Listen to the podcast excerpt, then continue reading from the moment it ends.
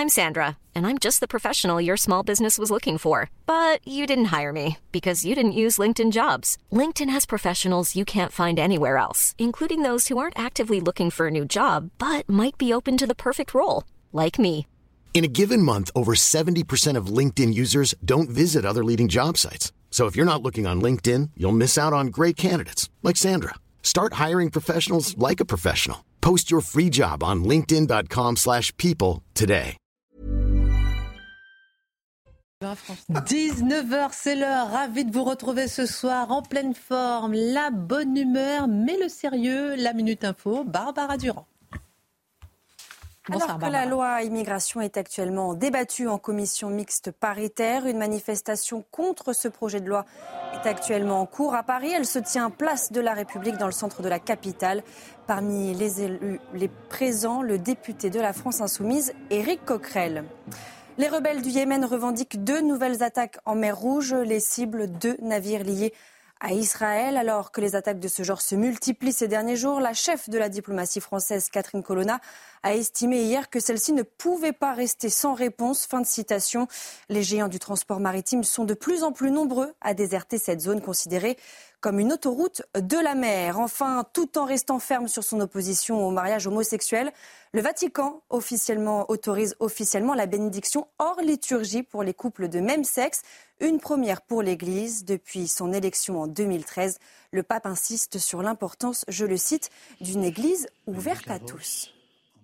Merci beaucoup, euh, ma chère Barbara. Au sommaire ce soir, quel texte sortira de cette commission mixte paritaire au Palais Bourbon alors qu'ici, sur ces images, des sans-papiers manifestent contre la loi immigration, place de la République à Paris en ce moment même. Au Palais Bourbon, la réunion pour se mettre d'accord sur un nouveau texte a été marquée par plusieurs suspensions de séance. La majorité était très optimiste ce matin, mais les avancées se font attendre. En jeu, les prestations sociales aux étrangers notamment l'aide médicale d'État, de son côté, a été sortie du texte. Les Français attendent, les politiques n'arrivent pas à avancer. L'édito de Mathieu Bocoté. Emmanuel Macron aura-t-il sa loi immigration avant Noël? Si le texte ne passe pas, le gouvernement peut-il tenir? Ne va-t-on pas vers une nouvelle crise? Comment comprendre qu'Elisabeth Borne, à la grande surprise, soutient un texte plus à droite que celui de Gérald Darmanin? Que comprendre? Bruno Le Maire pourrait-il remplacer Elisabeth Borne à Matignon? Emmanuel Macron est-il totalement englué dans son indécision? L'analyse de Dimitri Pavlenko. La famille de Gérard Depardieu dénonce une cabale contre l'acteur. Alors que le musée Grévin retire la statue de Gérard Depardieu, alors que la ministre de la Culture demande à lui retirer la Légion d'honneur, alors que tous sont contre le comédien, on se demandera comment, sans juger sur le fond, sans la présomption d'innocence, sans justice, on peut juger un homme qui a tant fait pour la France et qui se retrouve aujourd'hui dans l'œil du cyclone. Le regard de Marc. Mais que faisait-il sur le territoire français? Courageusement, Claire, 26 ans, a témoigné de son viol en plein cœur de Paris. Une fois encore, une jeune femme se fait violer par un homme qui ne devait pas être sur le territoire français. Une fois encore, dans les beaux quartiers de la capitale. L'homme a été mis en examen et en détention provisoire, mais jusqu'à quand les personnes sous OQTF ne seront pas obligées de quitter le territoire? Le décryptage de Charlotte Dornéas. Quand un blanc se fait poignarder au cri de sale blanc, ce n'est pas du racisme anti-blanc. Déclaration de Mathilde Panot de LFI lors du match télévisé avec Marion Maréchal hier soir. En quoi ce déni de réalité entre-t-il en contradiction profonde avec l'expérience intime du pays? L'édito poignant de Mathieu Boccoté. Une heure pour prendre un peu de hauteur sur l'actualité avec les mousquetaires. On commente, on décrypte, on analyse. Et c'est maintenant.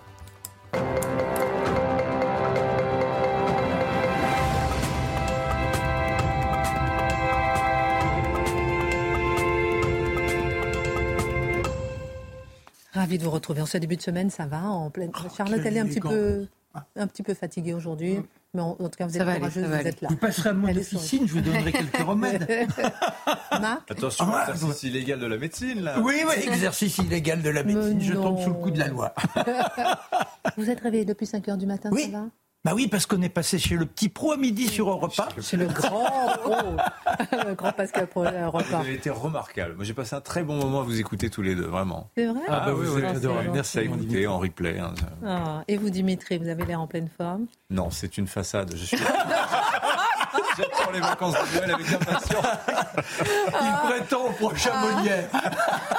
Alors moi, je vous préviens, hein, c'est ce soir, les vacances après, ne m'en voulez pas, mais je vous laisse avec les mousquetaires, mais moi, à partir pas- de demain, je suis pas là, ne m'en voulez pas, s'il vous plaît, mais je vous laisse avec les meilleurs. Et Mathieu, vous avez fait péter le costume ce soir, si Euh, vous permettez l'expression. C'est un nouveau costume, Oh, tout simplement. À chaque on fois, c'est une adore. petite manie.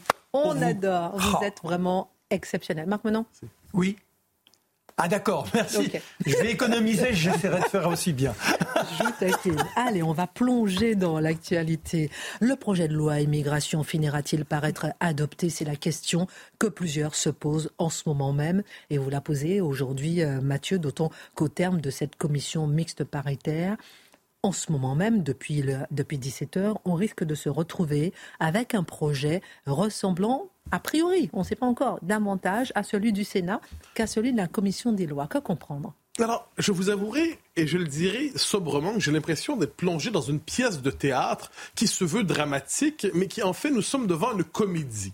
Je m'explique. On, on est apparemment devant deux projets absolument contradictoires. Le projet du Sénat qui représenterait le projet de la droite dure, le projet ferme, le projet résolu.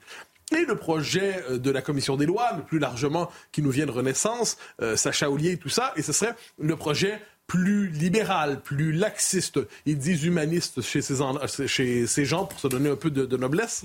Donc on aurait deux projets qui seraient fondamentalement contradictoires. Et si vous votez pour... Alors si vous étiez favorable au premier et que vous euh, acceptez le deuxième, c'est comme si vous étiez en train de vous trahir et l'inverse. Or, bien franchement, je regarde ça et je me dis pourquoi tant d'émotions?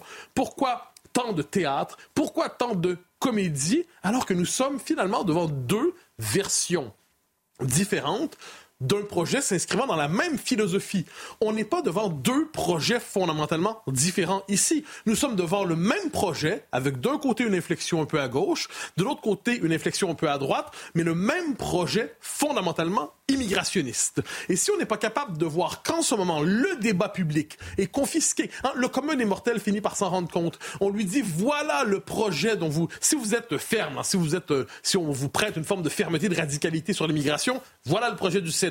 Et si vous, voulez- vous prenez pour un homme libéral, tout ça, vous aimez le service public, vous pensez que France Inter, c'est le sommet de la culture, alors vous dites, ah ben ça, c'est mon projet, le projet Oulier. Mais pour vous, clairement, c'est les deux versions sont immigrationnistes. Ben Oui, bien sûr, mais avec des nuances, avec des nuances. C'est-à-dire du côté du projet du Sénat, on est, on met de l'accent, par exemple, une plus grande vigueur pour reconduire les étrangers, les clandestins en fait, qui n'ont pas vocation à être ici.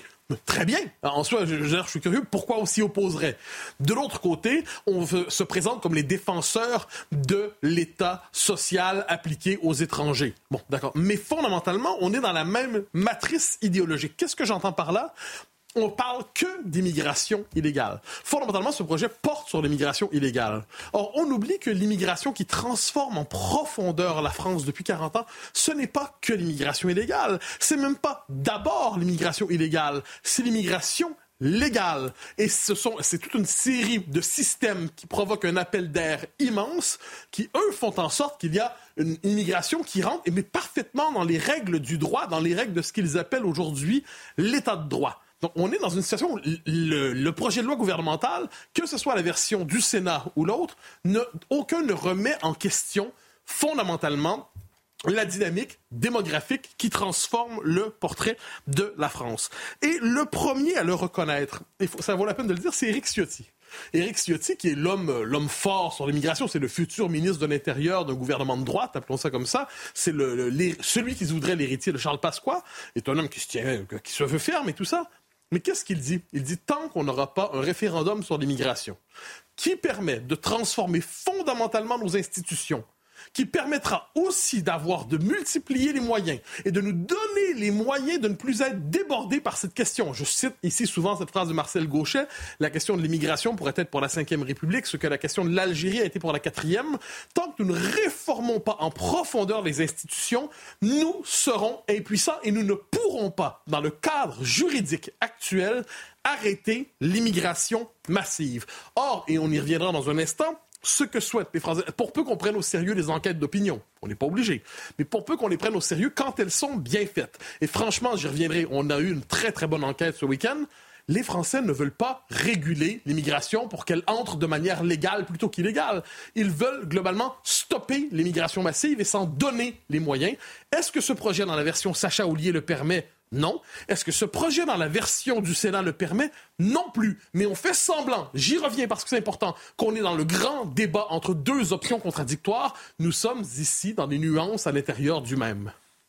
Alors, on va revenir sur ce sondage, justement, dans le journal du dimanche, un sondage qui cherchait à comprendre en profondeur et qui explorait et précisait les attentes des Français en matière d'immigration. Et là, ça vaut le coup de s'arrêter. Ah, c'est absolument passionnant comme enquête parce que vous savez, quelquefois, il suffit de poser la question adéquatement pour hmm. aller au-delà des catégories généralement entendues dans le discours médiatique. Et ce qui était intéressant dans ce sondage, c'est qu'il prenait l'immigration comme un phénomène global. Pas simplement légal, illégal, avec les, les subdivisions administratives qui sont importantes, évidemment, quand il y a le temps de gérer ce phénomène, mais l'immigration comme phénomène historique. L'immigration comme le, je dirais, le kidam, comme le commun des mortels l'aperçoit. Et là, c'est assez intéressant.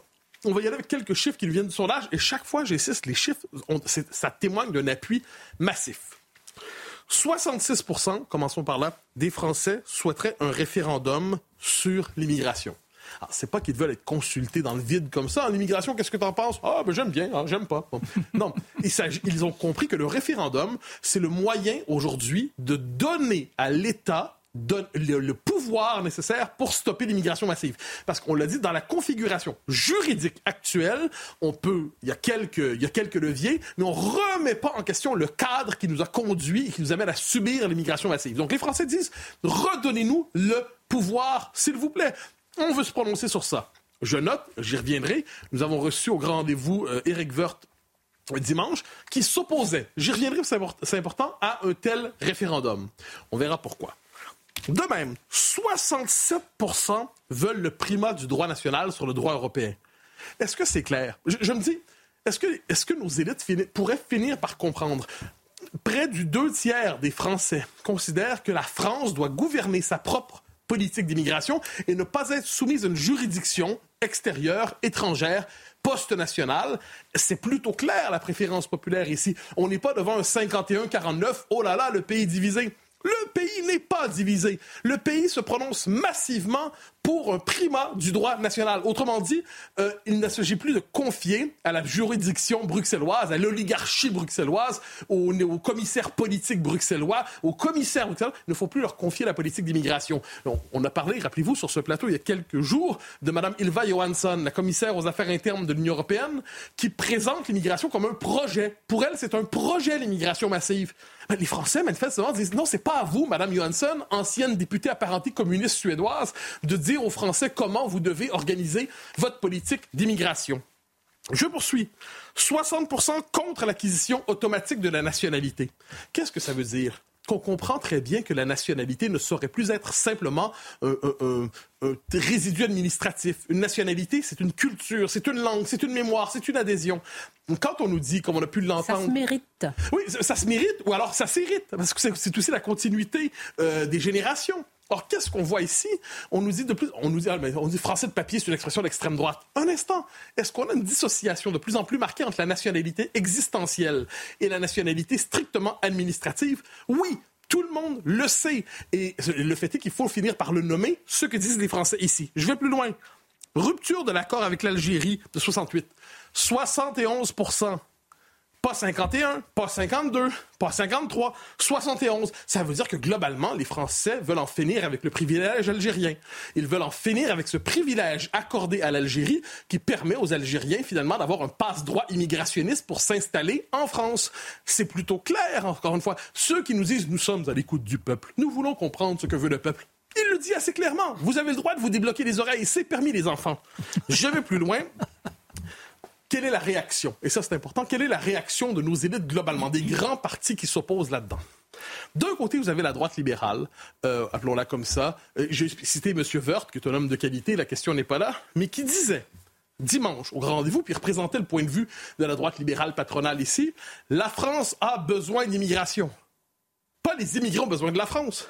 La France a besoin d'immigration, et c'est le discours aussi de l'association des restaurateurs, qui dit on s'en. pas le seul, effectivement. Ben, c'est pour ça que je, le mentionnais parce que c'est un homme de qualité, donc c'est pas n'importe qui qui dit ça, mm. mais ils sont nombreux. Elle a besoin. Donc même si les Français disent c'est assez, on n'en peut plus, on suffoque, ce n'est plus possible, eh bien, on dit on va continuer parce que certaines catégories économiques, certains milieux économiques en ont besoin pour leurs intérêts catégoriels à court terme, sans même se rendre compte qu'ils plombent le pays économiquement à moyen et long terme avec cela. Donc, on leur dit on sait ce que vous voulez. On le sait ce que vous voulez les Français, mais on ne vous le donnera pas. Parce qu'on pense, nous, on a une vision supérieure de l'intérêt économique de la France là-dedans. M. Wörth pense de la même manière que M. Mélenchon. C'est important. M. Mélenchon, qui hier euh, répondait, j'y reviendrai en deuxième édito, à Marion Maréchal, il dit, c'est formidable, sans l'immigration, le pays s'arrête. Il demande à Marion Maréchal, quand dira-t-elle merci aux immigrés qui font vivre le pays? Donc, la France est un pays assisté. La France est un pays qui est incapable de rien faire par lui-même, on l'a bien compris dans leur esprit. Pour eux, on, la France n'a pas été capable de se libérer par elle-même. Hein. ce sont les, les, forces venues des colonies qui ont libéré la France. La France n'a pas été capable de se reconstruire par elle-même. Ce sont les travailleurs étrangers qui ont reconstruit la France. Dans l'esprit de M. Mélenchon, la France est incapable de faire par elle-même quoi que ce soit et l'immigré est vu comme une présence salvatrice. C'est le rédempteur extérieur. Ce que je note, c'est que la majorité libérale ou la majorité centriste et M. Mélenchon ont la même lecture de l'immigration. Ils veulent la, réguler différemment, mais fondamentalement pour eux, il faut poursuivre l'immigration massive. Il faut continuer une politique d'immigration massive. On pourrait y voir une forme de, coup d'État démographique en quelque sorte, hein. une entreprise où on change sur le moyen et le long terme la composition fondamentale d'un peuple. On pourrait y voir aussi une immense entreprise d'ingénierie identitaire, mais dans un cas comme dans l'autre, la rupture est claire entre la classe politique et la population, parce que les Français, je le redis, ne sont pas divisés pour l'essentiel sur cette question. Il y a simplement leurs élites qui ont décidé de ne pas tenir compte de leurs préférences collectives. On se souvient de l'édito de Charlotte Dornelas qui parlait justement de la communauté algérienne la semaine dernière. Le maire de Marseille, Benoît Payon, a affirmé que Marseille était la première ville mmh. algérienne de France. Comment comprendre euh, cette phrase dans le présent contexte eh ben, à tout le moins, les hommes de gauche ont le droit de dire des choses que d'autres n'ont pas le droit de dire. C'est-à-dire, quand, de mémoire, euh, Éric Zemmour avait euh, qualifié, je ne sais plus quelle ville de ville islamisée ou ainsi de suite, on avait dit, ah ben c'est inacceptable, c'est un propos qui relève du grand emplacement. Monsieur Zemmour, puis on l'a poursuivi pour ça. Il s'en est tiré, soit dit en passant, parce que de temps en temps, les tribunaux évitent de faire du zèle idéologique. Pas tous, mais, mais ils en font souvent. Quoi qu'il en soit, ce que nous dit le maire de Marseille, c'est tout simple. Si vous avez une population de plus en plus algérienne à Marseille, si cette population transforme profondément l'identité de la ville, si fondamentalement le référent algérien, parce que lorsque les gens arrivent en France, ils n'oublient pas d'un coup leur référence algérienne, si le référent algérien est de plus en plus présent à Marseille, eh bien, Marseille devient une ville algérienne. C'est pas Mathieu Bocoté qui le dit, c'est le maire de Marseille. C'est la ville, c'est important, la plus importante, la plus grande ville algérienne en France. On comprend donc par cette phrase qu'il y en a d'autres. Il y a d'autres villes algériennes en France, mais d'autres qui sont de moindre importance. C'est important comme propos.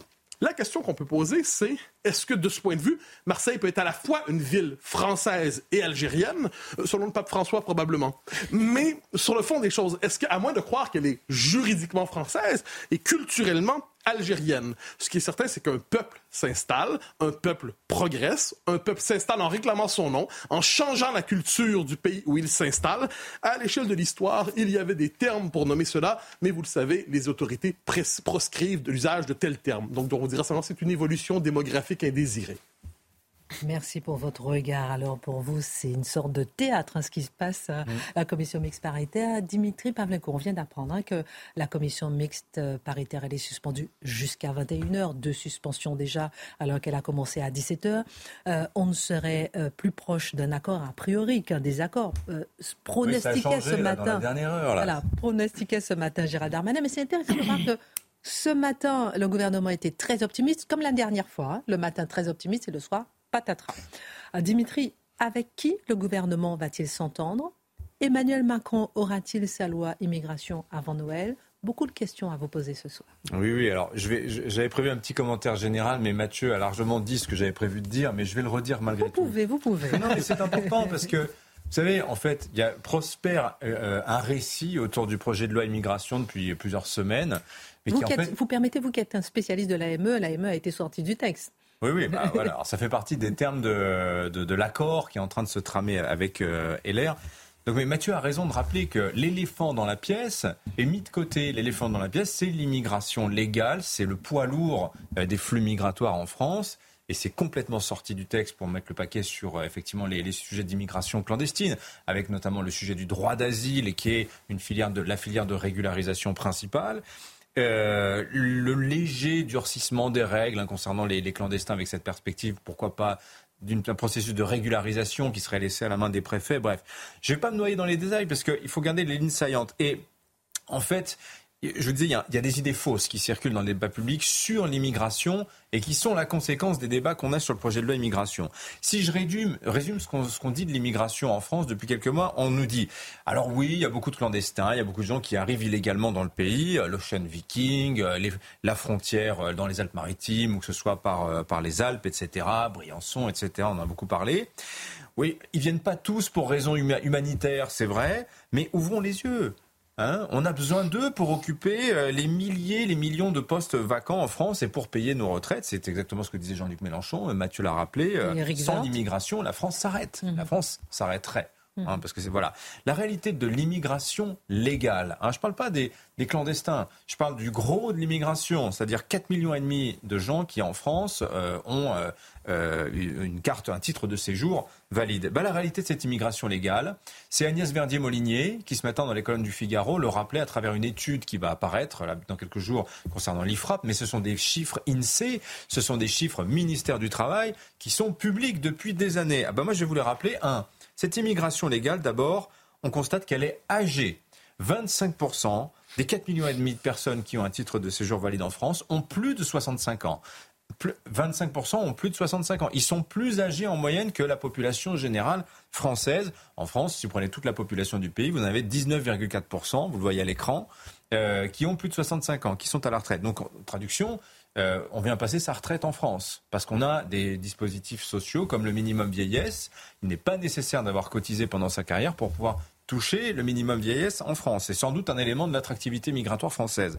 Cette immigration légale aussi, on note qu'elle travaille peu. C'est-à-dire que les entrées légales sur le territoire, période longue, 2005-2020, hein, vous avez 15 ans d'immigration quand même. Vous êtes un, miroir qui est assez représentatif, je pense, de, l'immigration en France au XXIe siècle. Eh bien, on voit que les motifs de venue en France, le travail, c'est 10,5% des cas. Hein, c'est pas beaucoup. Hein. Vous allez au Portugal, c'est 30% des cas hein, qui viennent pour le travail. Vous allez au Canada, c'est 65% des gens qui vont au Canada avec comme motif le travail. Et le regroupement familial en France, bah, c'est 41%. Hein, et c'est en fait venir bah, papa ou papy pour venir passer sa retraite en France, euh, confère le chiffre précédent que je vous donnais.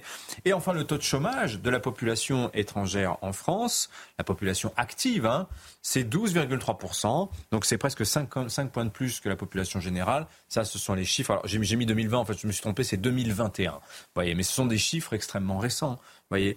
Donc la vérité, c'est que le projet de loi immigration, tout le débat, est un texte qui trompe son monde, euh, qui joue sur les mots, ou plutôt le commentaire qui est apporté sur le projet de loi euh, immigration. On l'a déjà dit mille fois, le projet de contrôler l'immigration, ça n'est pas de la réduire très concrètement. Voilà, on le voit bien. Voilà. Et alors en plus, ce texte, il arrive quand même sur la place publique comme si depuis deux ans il s'était rien passé. Rappelons que ce texte, il mûrit depuis 18 mois. Il est né le projet pendant la campagne présidentielle d'Emmanuel Macron. C'était présenté comme le grand texte du début du, quinquennat. Comme si, en fait, euh, en 2022, il n'y avait pas eu déjà un record d'entrées légales sur le territoire, plus de 500 000 entrées quand même. Euh, comme s'il n'y avait pas eu les émeutes, dont je vous rappelle le discours officiel, c'est qu'elles n'ont absolument rien à voir avec l'immigration, alors que quand même, pour la, plupart des Français, bah oui, bah, ces, émeutes, c'était le fruit de 40 ans d'immigration anarchique et, d'intégration ratée. Hein. C'est quand même le, ressenti euh, majoritaire. Et puis à ça, on peut ajouter tous les crimes atroces dont les coupables sont des étrangers en situation irrégulière. Vous pensez à Lola, vous pensez à Claire, cette jeune fille de 26 ans qui s'est fait violer dans son immeuble. On va en parler avec Charlotte dans un instant. parlera dans un Mais voilà, par un homme sous OQTF. Encore une fois, encore une fois. Ça fait déjà mal lorsqu'ils ne sont pas sous OQTF, mais lorsqu'ils sont sous OQTF, il y a une. Bah, c'est rageant. c'est la double, ouais, la Politiquement, c'est c'est quand même rageant. Voilà. Donc, conclusion, les gens voulaient des lignes claires. Ils voulaient un sursaut législatif sur la question migratoire. Ils ont quoi? Bah, Ils ont la popole. Ils ont la poloche, ils ont les négociations d'appareils, ils ont les tribunes rédigées par des belles hommes pour sauver l'AME, ils ont de vagues promesses de renégocier les accords franco-algériens, ils ont les manifestations de sans-papiers ce soir, place de la République, et maintenant ils ont la commission max- euh, mixte paritaire, qui est donc un chef-d'œuvre de théâtre législatif, de petit théâtre législatif. Alors euh, justement, en fin de semaine dernière, le texte semblait condamné à l'échec. Dimitri, c'est moins vrai ce soir, quoique Hmm. Oui. là on est en attente normalement jusqu'à 21h. Oui. Euh, que s'est-il passé? Où en est-on de ce conclave réuni en Alors, ce moment? Alors, là, il y a eu deux suspensions successives. D'abord à 17h au tout début, parce que, euh, coup de théâtre, euh, Elisabeth Borne informe qu'elle a transmis une lettre à Gérard Larcher pour l'informer que la question de l'AME, de l'aide médicale d'État, dont on a beaucoup parlé, sera sortie vraisemblablement du texte pour être traitée à part dans un autre texte, peut-être un projet de loi, peut-être une proposition de loi, on ne sait pas trop encore, euh, au début de, l'année 2024. Voilà. Bon, mais avant, euh, la, la théorie en vogue qui circulait avant le, le week-end qu'on vient de passer, c'était de dire bon, les républicains vont être intransigeants, ils vont rien vouloir lâcher de la version du Sénat, qui est celle sur laquelle la commission mixte paritaire travaille, donc depuis euh, deux heures. Ils vont peut-être même vouloir encore durcir ce texte. Euh, le problème, c'est que les LR n'ont pas la majorité à la commission mixte paritaire. Vous regardez la composition sur 14 euh, parlementaires, vous en avez 5 qui sont de droite, vous en avez 5 qui sont euh, Renaissance et associés, vous en avez deux socialistes, vous avez un Rassemblement national et vous avez une insoumise. Donc vous voyez, ça va être très difficile d'avoir une commission mixte paritaire conclusive s'il n'y a pas d'accord entre LR et Renaissance, qui sont les deux seuls groupes assez gros, pour parvenir à dégager euh, une commission mixte paritaire qui soit conclusive, c'est-à-dire on arrive à un, à un accord. Donc s'il n'y a pas d'accord, qu'est-ce qui se passe? Euh, Eh ben le texte peut reprendre ses allers-retours entre les deux chambres. Mais ça, Emmanuel Macron a dit non, trop humiliant. Donc on, on- retirait le texte. Voilà. Si la commission mixte paritaire parvient à un accord, si elle est conclusive, comme on dit, alors là, le texte, il part à l'Assemblée nationale. Mais là, à ce moment-là, le risque, c'est que euh, les forces en présence à l'Assemblée ne veuillent pas du texte qui soit sorti de la commission mixte paritaire, et notamment le groupe euh, Renaissance. Euh, on sait qu'il y a une aile gauche qui est assez remuante et qui veut pas, notamment d'un texte qui ressemble beaucoup à ce qui s'est sorti du, Sé- du Sénat. Donc on était sur un scénario de, l'échec. Or, on voit que ça a beaucoup bougé pendant le week-end, dans un sens vers un accord, avec sans doute des arrière-pensées politiciennes. On va en parler dans un instant. Et même si là, ce soir, on a peut-être l'impression d'un petit raidissement du côté des républicains, mais c'est peut-être aussi ça du théâtre législatif. Théâtre législatif, on revient dans un instant, on marque une pause. Euh, oui, en plus, Emmanuel Macron a dit qu'il n'utiliserait pas le 49.3, Oui. donc beaucoup de suspense. On a envie de savoir, et je vais vous poser la question de savoir, est-ce que Elisabeth Borne, comment comprendre qu'Elisabeth Borne soutienne un texte beaucoup plus à droite que celui de Gérald Darmanin? C'est assez incompréhensible comme ça, incompréhensible comme ça de, de l'extérieur. Oui, Charlotte Dornelas, c'est une nouvelle coupe de cheveux. Euh, tout le monde en parle, euh, voilà, je vois des messages, elle est belle, elle est magnifique, elle est formidable, on veut l'épouser. Elle sera Euh, Ça, c'est une belle coupe de cheveux. Dirait, faisant référence Non, à un il faut que ça soit plus court hein, pour Miss France. Il y a encore du boulot. Allez, on marque une pause, on continue. À tout de suite. D'accord. Est-ce qu'on. C'est quoi la question? Est-ce qu'on va avoir un accord sur le projet de loi immigration? Vous m'avez perturbé, on en parle tout à l'heure. Parce que je vous ai vu, hein, je, vous ai vu je vous ai vu magouiller là. Quoi? On, on en parle. Je- vous, vous mets- Ils sont en train de manigancer quelque chose dans mon dos, je sais pas quoi. On termine la chronique de Dimitri et nous frappons. D'accord, ok. Alors, pardon Dimitri, vos chiffres ont été éloquents sur euh, l'immigration et sur cette commission mixte paritaire. Alors, où en étions-nous? Eh bien, nous en- on en est là au stade à l'heure où on se parle en ce moment même. Euh, est-ce qu'il y aura un accord Est-ce qu'il n'y aura pas un accord? Vous m'auriez demandé ce matin, je vous aurais dit, je pense qu'ils vont avoir un accord. Je pense que les LR ont scellé un accord avec le gouvernement. Il y avait des petits indices de ça, notamment Eric Ciotti qui disait, oh, ce texte ne sera pas le texte miracle, mais quand même, on sentait qu'il y avait une envie quand même de, de- de conclure quelque chose. Bon, ce soir, je serai peut-être un petit peu moins affirmatif. Je pense qu'on est, vous savez, il y a ce mot, alors j'aime bien, le- on est dans le money time. On est au moment où euh, ça se joue, où on fait monter les enchères, on, on- on va peut-être avoir un accord. Mais j'ai envie de vous dire, à la limite, est-ce que c'est vraiment important de savoir si dans ce texte, euh, l'AME sera présente euh, ou pas? Est-ce qu'on va réduire l'accès aux prestations sociales ou pas, etc. J'ai envie de vous dire, c'est pratiquement secondaire. Parce qu'en fait. Oui, je pense que le centre de gravité du projet de loi aujourd'hui, il est passé ailleurs. L'immigration, finalement, on pourrait avoir un texte sur, euh, euh, je sais pas moi, les voitures électriques ou n'importe quoi d'autre. Euh, on, aurait finalement la même chose. L'enjeu, il a basculé sur des rapports de force, des rapports de, pouvoir. Pourquoi je vous dis ça? Parce qu'on voit par exemple un, euh, Sacha Houlier. Vous savez, Sacha Houlier, donc c'est l'aile gauche de la Macronie, président de la commission des lois. C'est vraiment l'artisan du gauchissement du texte qui était sorti du, Sénat. Il était très, il défendait cette idée. Il fallait tout prix sauver l'article 3. Il avait signé au mois de septembre une tribune avec euh, un écologiste, un socialiste pour dire cet article 3 sur la régularisation des sans-papiers, c'est indispensable qu'il figure dans le texte. Bon. Et ce matin, vous lisez dans les colonnes du Figaro ce, ce même Sacha Ollier qui dit il se vante comme étant la gauche préférée des gens de droite prêt à manger son chapeau sur le projet, c'est lui qui le dit, hein, prêt à manger son chapeau sur le projet de loi immigration. Dans quel but? Dans le but qu'on arrive à un compromis avec les Républicains et qu'on sauve le projet de loi immigration. Mais pourquoi Sacha Houlier, qui tenait des positions très nettes sur le sujet, aujourd'hui dit finalement un accord, un mauvais texte, de son point de vue, vaudrait mieux que pas de texte du tout? Hein Alors justement, pourquoi? Parce que c'est un peu la question que je vous posais aussi. Pourquoi est-ce que euh, Elisabeth Borne elle soutient un texte beaucoup oui. plus à droite? Mais pourquoi? Parce que la vie politique, elle va continuer après le projet de loi immigration, en fait. Hein. Et si le texte, si le texte échoue, euh, Emmanuel Macron va devoir faire quelque chose. Or, qu'est-ce qu'il veut faire? Qui, Quelles sont les solutions qui s'offrent à Emmanuel Macron s'il n'y a pas de texte immigration? Si après 18 mois de travaux, il n'y a rien du tout qui se passe, qu'il est obligé de retirer son texte parce que trop fier pour le laisser le texte vivre sa, continuer sa vie parlementaire. Alors il a dit qu'il voulait pas de la dissolution. Bon, on peut le comprendre quand vous voyez les intentions de vote euh, sur les européennes, que le Rassemblement national est à pratiquement 30%.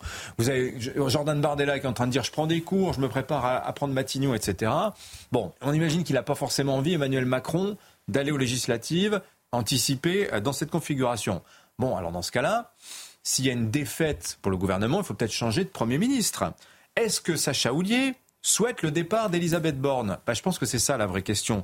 Lui, il la soutient, Elisabeth Borne, depuis le départ. Je crois qu'il préfère perdre maintenant sur le projet de loi immigration pour donner une victoire à Elisabeth Borne, qu'elle ait un texte et puisse dire, bah oui, il y a eu un texte immigration, et sauver ainsi l'influence de, de, la gauche de la Macronie. Parce que vous savez, il y en a un qui est prêt pour Matignon, le journal du dimanche l'écrivait hier, c'est Bruno Le Maire.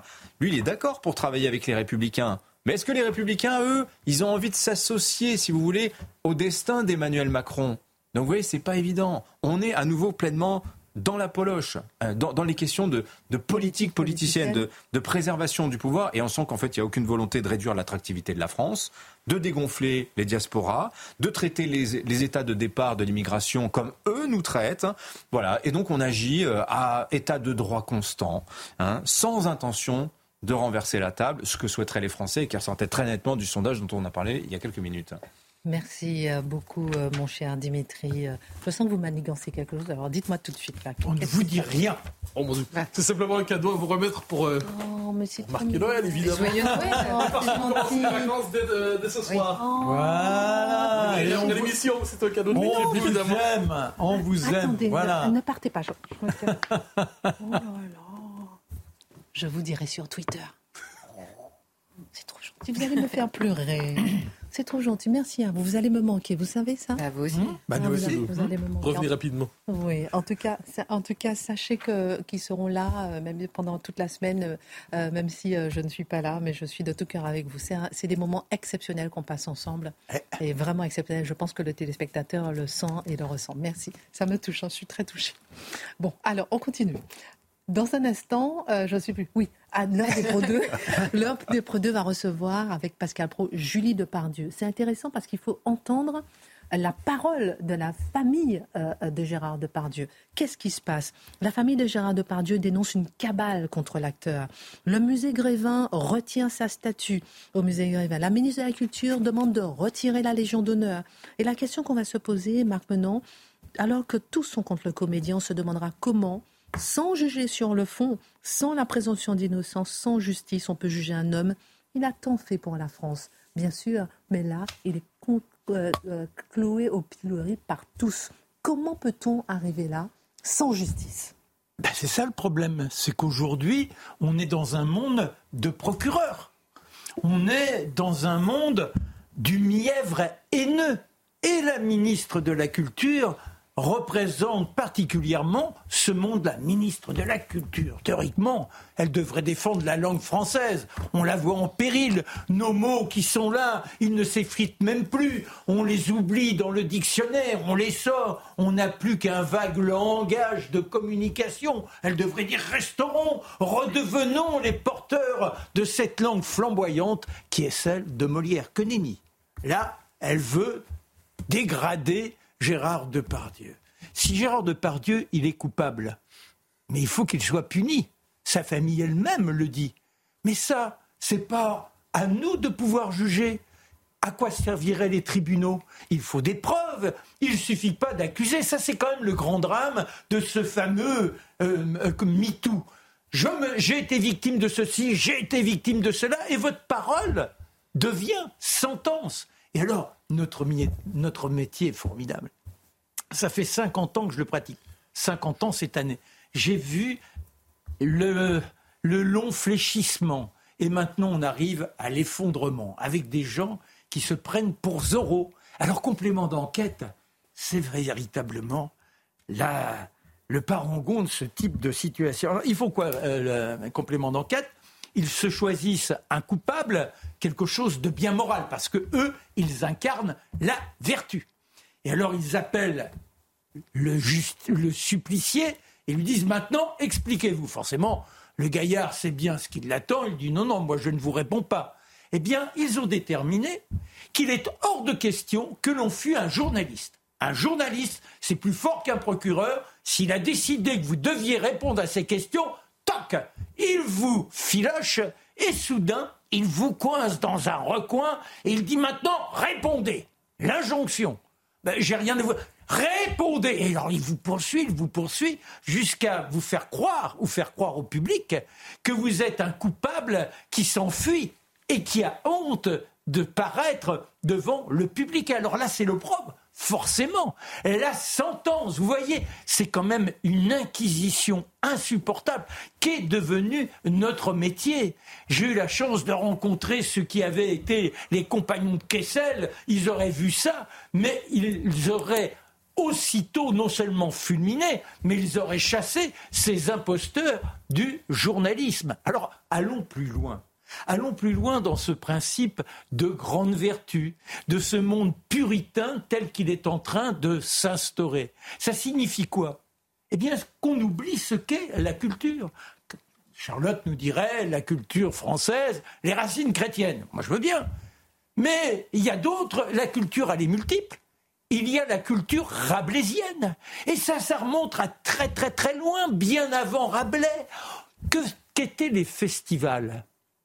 Grand carnaval. C'était les instants où on bouleversait la hiérarchie de la société et soudain on théâtralisait l'obscène. On était dans des situations de dépoitraillage immonde pour la morale, mais ça permettait une sorte de catharsis parce que le reste du temps, on avait à subir l'autorité. Et puis il y a eu Rabelais, ce grivois qui est là et qui a fleuri de génération en génération. Ça a donné le bréviaire des carabins. Mais oui, à la fac de médecine, ça déconnait, passez-moi l'expression. Et on était là, on s'enchantait avec ces mots qui mettaient en situation le salace. Mais il y a quoi d'offusquant derrière tout ça? On en est à un point qu'aujourd'hui, le gorille de Georges Brassens, ça deviendrait un chant zoophile. Prenez les paroles. Oh. C'est à travers de larges grilles que ces femelles, que des femelles du canton contemplaient un puissant gorille sans souci du camp dira-t-on. Avec impudeur, c'est commère, lorgnait même un endroit précis que rigoureusement ma mère m'a défendu de nommer ici. C'est-à-dire, vous imaginez, à la fin, en plus, hop, il y a le choix entre une vieille et un juge, et on prend le juge et le gorille se laisse aller à l'étreinte vulgaire et innommable. Mais ça, ça ne pourrait plus avoir cours. De diffuser ça. Ben, impossible de diffuser ça. Les frères Jarc, ils changeaient, ils chantaient les fleurs du mal. M-A, accent circonflexe, L-E. Il y avait aussi, revenons à Brassens, cette petite chansonnette, vous l'avez tous chantée, la chasse aux papillons. Alors la même chose. Quand il se fit tendre, elle lui dit Je présage que c'est pas dans l'épi de mon cotillon, ni dans l'échancrure de mon corsage, qu'on va, qu'on va à la chasse aux papillons. Sur sa bouche en feu, qui crie Sois sage, il posa sa bouche en guise de baillon. Vous vous rendez compte Il pose sa bouche en guise de baillon. Mais c'est un viol elle n'a pas donné son consentement, c'est intolérable. Voilà où nous en sommes. C'est-à-dire qu'aujourd'hui, ce qui fut l'amour courtois, ce qui fut la manière élégante de venir, et puis avec des personnages outranciers comme Depardieu. Mais c'est pas parce que je vais pas reprendre la poésie ordurière qui est la sienne au quotidien. Mais il y a là ce désir de dérision, ce désir de soudain bouleverser l'instant, d'en faire une provocation dégoulayant par rapport à l'existence et de se dire tout n'est pas importance et c'est pas parce que on va avoir un propos grivois à propos d'une femme que soudain on méprise la femme. Et dans la lettre qu'il a écrite au Figaro, il dit jamais je me suis rendu coupable de quoi que ce soit. Et si cela était arrivé, c'est à la justice de le déterminer, pas au nom à la ministre de la Culture, pas aux journalistes de complément d'enquête, ni à tous ceux qui vont sur les réseaux sociaux crier leur haine, souiller non seulement l'artiste, comme on a souillé Gainsbourg la semaine dernière, et comme on détruit une famille et son image. Vous, par exemple, en acte de résistance, vous pourrez regarder Cyrano.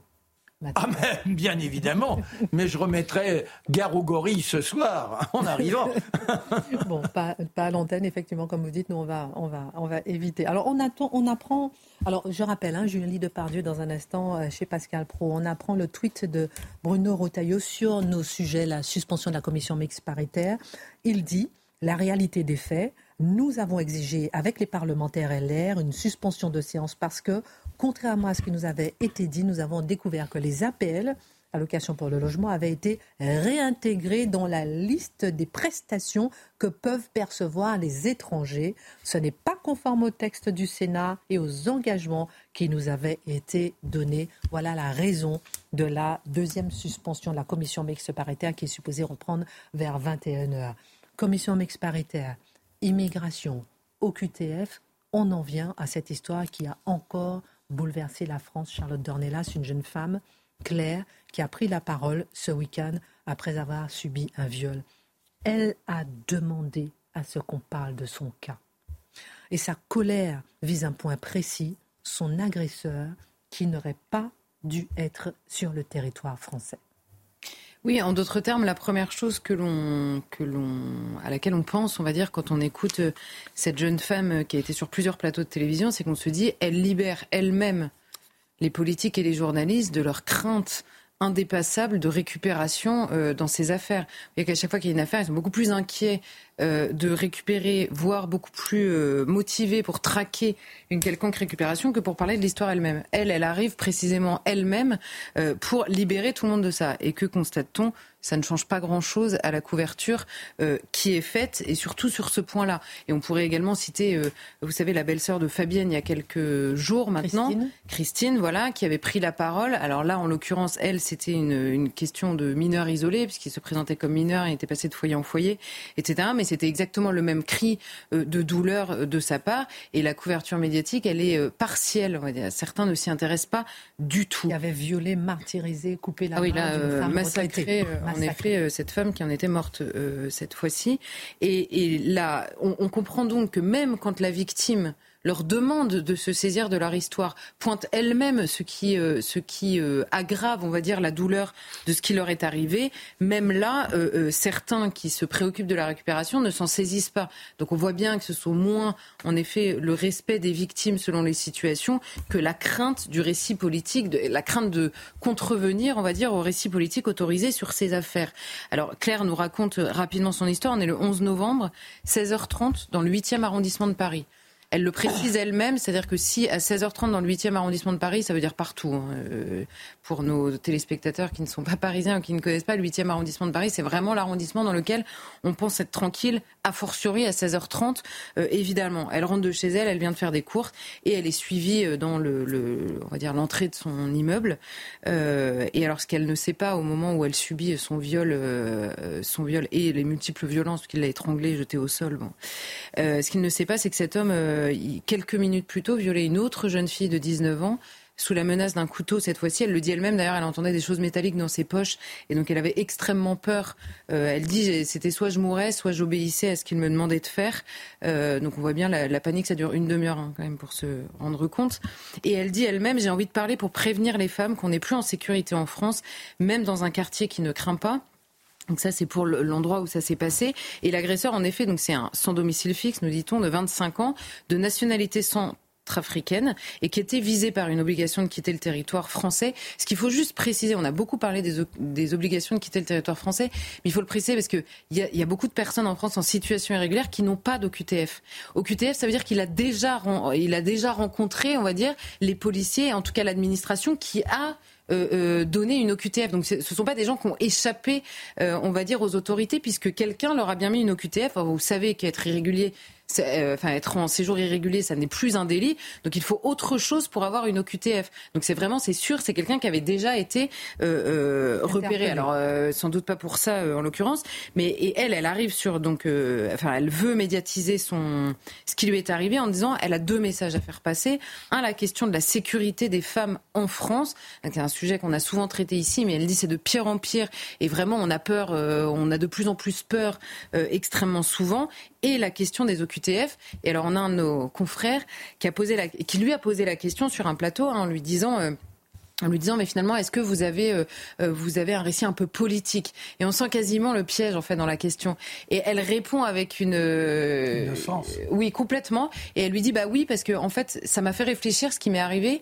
Et je me rends compte que si la loi avait été respectée il n'aurait pas été là donc elle redonne en fait toute sa noblesse au mot politique. Lui, je pense, imagine, est-ce que vous avez déjà contacté quelqu'un euh, pour s'occuper de vous? Et elle répond que oui, en effet, ce qui lui est arrivé a une dimension politique, en tout cas dans le profil de cet homme qui, par le biais de la loi française, n'aurait en effet pas dû être là, pas en France et évidemment pas dans son hall d'immeuble ce jour-là.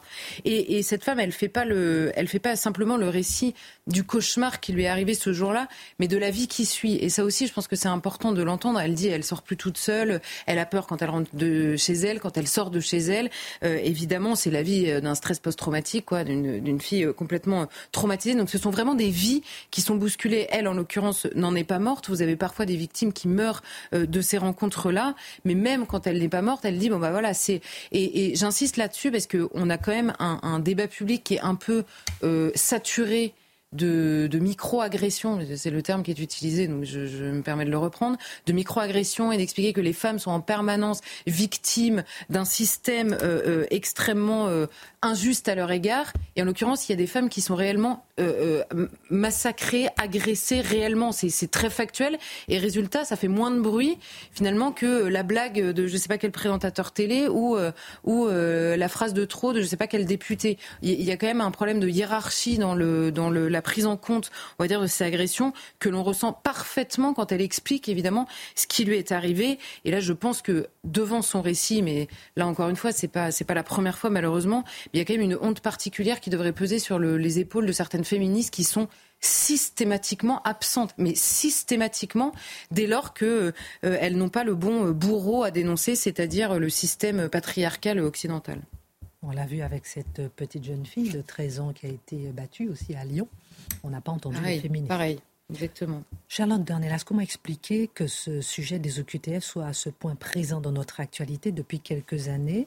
On a l'impression qu'il revient sans cesse dans l'actualité. C'est vrai que ces dernières années, euh, je me suis moi-même posé la question, je me suis dit, mais j'ai l'impression d'en entendre parler extrêmement souvent de ces OQTF. Alors évidemment, bon, ils s'invitent parfois dans l'actualité euh, euh, d'eux-mêmes, mais je pense qu'il y a un, comment dire, une phrase initiale qui a fait que nous nous sommes intéressés beaucoup plus aux OQTF. C'est Emmanuel Macron lui-même qui l'a voulu. il avait dit il y a quelques années, c'était en 2019, il avait fait la promesse lui-même. Que à la fin de son quinquennat, 100% des OQTF seront respectés. Je pense très honnêtement que vous faisiez un sondage la veille de cette déclaration au QTF. Euh, fallait être, fallait être un peu, bon, fallait être un peu intéressé par le sujet, on va dire, pour savoir ce que c'était. Et, euh, et lui-même dit, se met comme promesse, on va dire, à sa, réussite politique, euh, le fait d'arriver à 100% d'OQTF. Et comme il fait lui-même la promesse, il est légitime derrière de suivre ce qu'il en est. Ce qu'on comprend par le biais des déclarations des ministres après lui, c'est que soit c'est de l'inconséquence de la part d'Emmanuel Macron quand il le dit, soit il dit bon ça ça va faire plaisir à tout le monde, je vais le dire, soit il, il, il sait pertinemment qu'il fait une promesse qu'il ne tiendra pas dans la mesure où pour que 100% des OQTF soient respectés, c'est une révolution, notamment vis-à-vis on a déjà expliqué ça, mais vis-à-vis de l'Union européenne, de la jurisprudence européenne et euh, internationale, qu'Emmanuel Macron n'a jamais, jamais, jamais voulu, euh, comment dire, voulu euh, contraindre par rapport à notre droit français. Donc soit il trompe, soit il parle trop vite, soit il fait de la de la poloche, comme dirait Dimitri, sans se soucier vraiment du poids de ses mots. Parce que quelques temps après, on a le ministre de la Justice, Éric Dupont-Moretti, qui au moment après le drame de la mort de la petite Lola tué par une femme sous OQTF. il avait dit, euh, alors je, me souviens de cette émission parce que Eric euh, Dupond-Moretti s'était quasiment énervé plus contre les gens qui pointaient l'OQTF de l'agresseur de cette petite fille que contre ce qu'il venait d'arriver. En l'occurrence, il était vraiment très énervé et il, il disait notamment il y a des OQTF que personne ne peut exécuter. Je suis désolé. Mais on n'est pas aussi désolé que lui, en fait, parce que une obligation de quitter le territoire français, alors ce mot n'a plus aucun sens. Il est ministre de la Justice, il, pourrait dire euh, il faut absolument qu'on s'y attelle, il faut qu'on trouve les moyens de les faire respecter si le mot obligation a encore un sens. Mais non, lui, il est désolé que, que certains s'indignent se, de ça. Et il disait par ailleurs, un certain nombre d'obstacles rédhibitoires. Comment exécuter l'OQTF décerné à un Syrien alors que nous n'avons aucune ambassade en Syrie? Comment faire pour les Afghans? Comment faire avec, désormais avec la Russie si l'on veut expulser un Tchétchène? Euh, Alors j'ai envie de dire au ministre de la Justice et quid de la Centrafrique? Parce qu'apparemment euh, c'est pas possible non plus. Donc on comprend bien que quand il dit ça, et en l'occurrence je précise que euh, l'agresseur de Lola était une femme qui venait d'Algérie, hein, pas de Tchétchénie ni de Syrie en l'occurrence. Mais c'est très significatif qu'il réagisse là-dessus puisque en permanence on réagit sur ce qui est infaisable. Oui, mais ça c'est pas possible. Oui, mais ça. Souvenez-vous après l'Ocean Viking, c'était Olivier Véran cette fois-ci. Mais non, mais c'est pas un fiasco, c'est l'état de droit, c'est comme ça, c'est pas possible. Et puis c'est comme ça. Et je suis désolée pour ceux qui trouvent pas ça normal que ce ne soit pas possible. Donc là, en l'occurrence, la petite Claire vient nous rappeler que c'est bien hein, de, se, se, focaliser, on va dire, sur les droits individuels quand on pense la justice, mais c'est bien d'avoir un peu le visage de Claire aussi dans la tête quand on essaye de faire peser, on va dire, les droits des uns et des autres. C'est bien de la garder en tête cette jeune fille aussi, et toutes celles évidemment qu'elle représente euh, en ce moment en prenant la parole, parce qu'il est impossible de ne privilégier que les droits individuels, euh, là en l'occurrence des étrangers, pour ne jamais se focaliser sur la protection et la sécurité due, évidemment, euh, premièrement, aux Français. Et ah oui, sur Emmanuel Macron, évidemment, euh, la, ça, porte le poids, on va dire, quand on nous accuse de récupération en parlant d'OQTF. Le seul fait qu'Emmanuel Macron lui-même ait fait la promesse de 100% d'OQTF prouve que c'est pas une promesse euh, dictatoriale contre l'État de droit. C'est qu'il s'est laissé embarquer Emmanuel Macron lui-même par le bon sens à ce moment-là. Il a dit ah bah oui, c'est une obligation, on va tout faire, et puis euh, il y aura 100% dans quelques temps. Et ben, en l'occurrence, ça n'est pas du tout le cas, et personne ne fait ce qu'il faut pour que ce soit le cas. Et voilà un de nos problèmes. Et la question qu'on se pose à l'heure où la commission mixte paritaire est encore suspendue jusqu'à 21h, que pourrait changer la loi immigration sur ce sujet? Ben, La loi immigration en elle-même, elle changerait euh, rien en fait, enfin rien. Si, il y a des petits curseurs qui sont bougés, mais un, le séjour irrégulier, je vous le disais, n'est plus un délit. Ça a été un débat euh, d'ailleurs, on verra ce qu'il en sortira. Mais puisque la liberté est la norme, en fait, c'est ça qu'il faut comprendre dans la question des droits individuels. La liberté est la norme du début à la fin du parcours du clandestin en France, quelles que soient les décisions et de l'administration et judiciaire à son égard. Comme le séjour irrégulier n'est pas un délit, la liberté est la norme pendant l'examen de sa demande d'asile, puisqu'on transforme les clandestins en demandeurs d'asile euh, à partir du moment où ils sont sur le territoire, la liberté est la règle. Donc s'ils sont déboutés, il n'y a pas une OQTF automatique. C'est ce que voulait changer euh, Gérald Darmanin, notamment dans sa loi. Donc on verra ce que ça devient. Bon, une fois que l'OQTF est automatique, après, il faut quand même l'appliquer, parce qu'on voit que c'est pas si simple que ça. Mais même une fois que vous prononcez une OQTF, et là encore une fois, c'est la jurisprudence européenne, on vous donne une OQTF, vous avez 30 jours pour quitter vous-même le territoire français. Pourquoi? Parce que la liberté est la norme il faut 30 jours de délai volontaire. Euh, c'est la fameuse directive retour de l'Union européenne. Donc pendant ce temps-là, vous êtes libre. Et si par hasard on vous place en centre de rétention administrative, il faut y aller. Hein. C'est vraiment une infime minorité pour exécuter à votre place, finalement, pour vous éloigner de force. Vous avez cinq passages devant le juge en 90 jours pour être sûr que la procédure est bien respectée, pour être sûr que vous avez fait tous vos recours, pour être sûr que tout. Donc on comprend bien qu'on sait, euh, on a accumulé un nombre de décisions complètement dingues. Et je note, parce que là, alors là, c'est une, une femme hein, qui était sur un autre plateau, qui dit à cette jeune Claire, oui, mais attendez, parce qu'elle dit, mais on, on, a quand même souvent des histoires qui reviennent comme ça avec des hommes sous OQTF. Et euh, cette femme lui dit, oui, bon alors on n'a pas de chiffres, on n'a pas vraiment de chiffres, c'est compliqué quand même d'évaluer ça. Alors je donne juste une donnée du ministère de l'Intérieur en Ile-de-France, puisque c'est là qu'est arrivé euh, ce drame à Claire. 63% des violences sexuelles étaient le fait d'une autre nationalité que la française, c'est-à-dire des étrangers en Ile-de-France. Combien? 63%. Et en tout, un tiers des personnes mises en cause pour violences sexuelles venaient du Maghreb ou d'un pays africain. Alors, soit c'est une cause nationale, soit ce n'est pas une. Ou alors soit c'est une partie qui est la cause nationale et pas toute. Mais là, on a quand même un chiffre qui est conséquent, donc ce serait quand même bien qu'on se penche dessus, à moins de prétendre défendre les femmes euh, euh pour s'amuser, je ne sais pas. Je sais pas. Rappelez-nous bien la source. Le ministère de l'Intérieur. Merci beaucoup, Charlotte Dornelas. Merci. Euh, Mathieu Bocoté, le match télévisé hier soir euh, a, a affronté euh, Mathilde Panot, euh, la chef des députés LFI à l'Assemblée nationale, et Marion Maréchal, vice-présidente de Reconquête. Et, on va s'arrêter un peu sur une petite phrase sur euh, euh, le racisme anti-blanc qui, a retenu votre attention pour votre deuxième édito. D'abord, d'abord ce, match, cet affrontement entre Mathilde Panot, qui est une figure importante de la France insoumise, il ne faut pas l'oublier, et de l'autre côté, Marion Maréchal je vais sur le plan de l'intérêt médiatique, il était là, c'est-à-dire on est devant deux courants qui s'affrontent véritablement, qui ont des projets véritablement contrastés sur l'avenir de la France, l'avenir de l'immigration, l'identité française. Et euh, je devine que si je voulais avoir l'air d'un type absolument équilibré, je dirais ah oui, il y a eu des bons coups des deux côtés et c'était pas du tout, c'était gênant. C'est-à-dire que Mathilde Panot s'est fait politiquement écraser. Il faut quand même dire les choses telles quelles. Pourquoi? Parce qu'elle s'est présentée avec une espèce de... C'est une prestation laborieuse, approximative, fanatique et haineuse. Si un jour je veux découvrir le visage de la haine en politique, je regarderai celui de Mathilde Panot. Euh, il n'y avait pas chez elle un désir de convaincre, on sentait chez elle une haine qui était fascinante. Et de l'autre côté, Mario Maréchal, on peut être en désaccord complexe qu'elle dit, et il y a une maîtrise du dossier, un désir de convaincre. Et je trouve que ce sont deux... Vous êtes cet objectif? Je pense vraiment l'être. C'est ce qui me frappe. Je regardais ça, je me dis, bon, c'est quand même les bons éléments des deux camps qui sont envoyés. on, y envoie chacun celui qui est capable de peser sur l'autre. L'une voulait simplement, comme je le dis, Mathilde Panot ne voulait pas seulement vaincre, elle voulait écraser, elle voulait humilier, elle détestait, et l'autre voulait convaincre. Le résultat est assez parlant. Je laisse ça de côté, mais ça valait la peine de le dire, parce que derrière le faux équilibre des uns et des autres, quelquefois on passe à côté de la réalité. Ensuite, le cœur, évidemment, de ce qui s'est dit la question du racisme anti-blanc. Ça fait quelques semaines, hein, depuis Crépol, on le sait, depuis Crépol, on se dit le racisme anti-blanc, est-ce que ça existe ou non? Fascinant débat. Tous les autres racismes existent, sauf celui-là. Marion Maréchal pose la question à Mathilde Panot, justement en disant Et le racisme anti-blanc, est-ce que ça existe selon vous Et là, on voit d'abord Mathilde Panot chercher à s'en sortir, elle ne veut pas répondre. Et là, finalement, finalement, elle est obligée de répondre parce qu'elle a devant elle quelqu'un qui répète la question. Et la réponse de Mathilde Panot est absolument fascinante. Parce que, je précise, Mario Maréchal le rappelle, on est devant des cas où il y a une personne qui se fait poignarder et tabasser en disant sale blanc, sale blanc, sale blanc.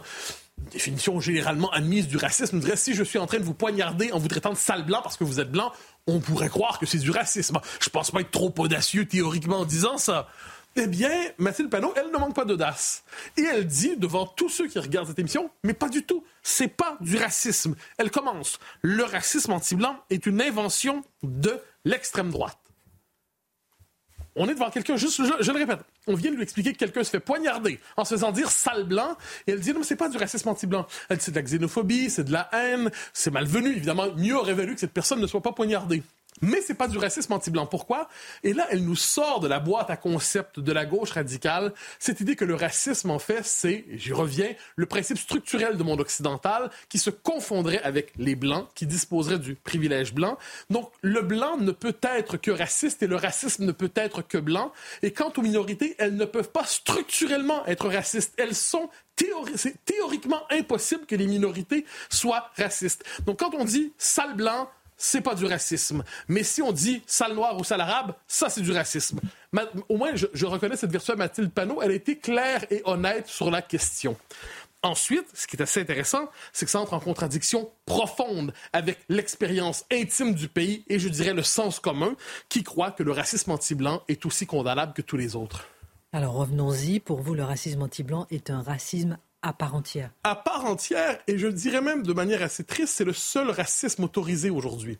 Et plus encore, c'est un racisme valorisé. Et plus encore, c'est un racisme qui est présenté comme un racisme moralement supérieur et qu'il faut soutenir au nom de la justice sociale. Alors, je laisse de côté les violences ordinaires, donc sale blanche, te tabache, te poignarde parce que t'es blanche, te cogne dessus parce que t'es blanche, te traite de face de craie parce que t'es blanc. Je laisse ça de côté. On pourrait croire que c'est important, mais je le laisse de côté pour m'intéresser au racisme anti-blanc institutionnalisé et dont se réclame même à ce qu'on m'a dit certaines ministres, en, prétendant faire le contraire, évidemment. Euh, de quoi je parle ici? Du système de discrimination positive qui existe un peu partout dans le monde occidental. Je précise que la France résiste en la matière, mais certains veulent la faire tomber. Ça existe au niveau de l'Union européenne, ça existe en Grande-Bretagne, ça existe en Belgique, ça existe un peu ailleurs, ça existe au Canada, aux États-Unis. Vous avez, dans pour, pour certains postes de policiers, à l'université, dans l'administration, dans la communication, toute une série de postes où c'est marqué si vous êtes blanc, vous ne pouvez pas. Désolé, on a dépassé le quota de blanc. On ne vous choisira pas à cause de votre couleur de peau. Désolé. Il y a une forme de préférence raciale négative contre la couleur blanche parce qu'on dit mais si vous êtes blanc déjà vous êtes déjà surreprésenté. Nous avons besoin d'autres catégories à représenter au nom de la diversité. Est-ce qu'on peut même imaginer qu'en France, je pense que ça n'arrivera pas, où une ministre dirait qu'il faut désormais tenir compte de la couleur de peau pour choisir quelqu'un constituant la relève, par exemple, ce mot, je pourrais en prendre un autre, la relève d'une organisation. Ah, pas du tout, on ne pourrait pas l'imaginer.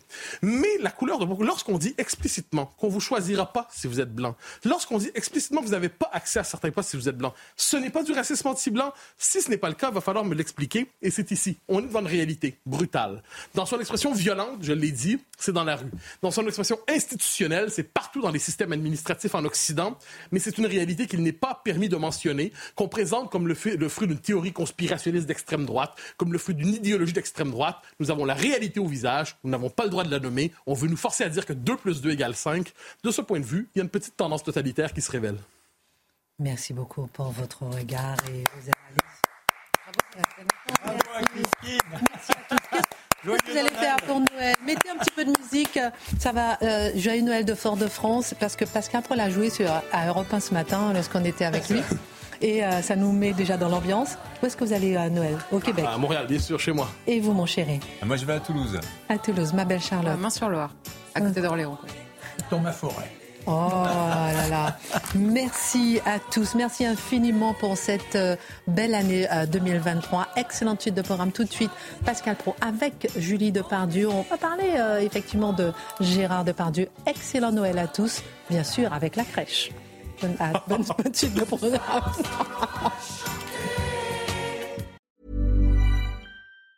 Mom deserves the best, and there's no better place to shop for Mother's Day than Whole Foods Market. They're your destination for unbeatable savings, from premium gifts to show-stopping flowers and irresistible desserts. Start by saving 33% with Prime on all body care and candles. Then get a 15-stem bunch of tulips for just $9.99 each with Prime. Round out Mom's menu with festive rosé, irresistible berry chantilly cake, and more special treats. Come celebrate Mother's Day at Whole Foods Market.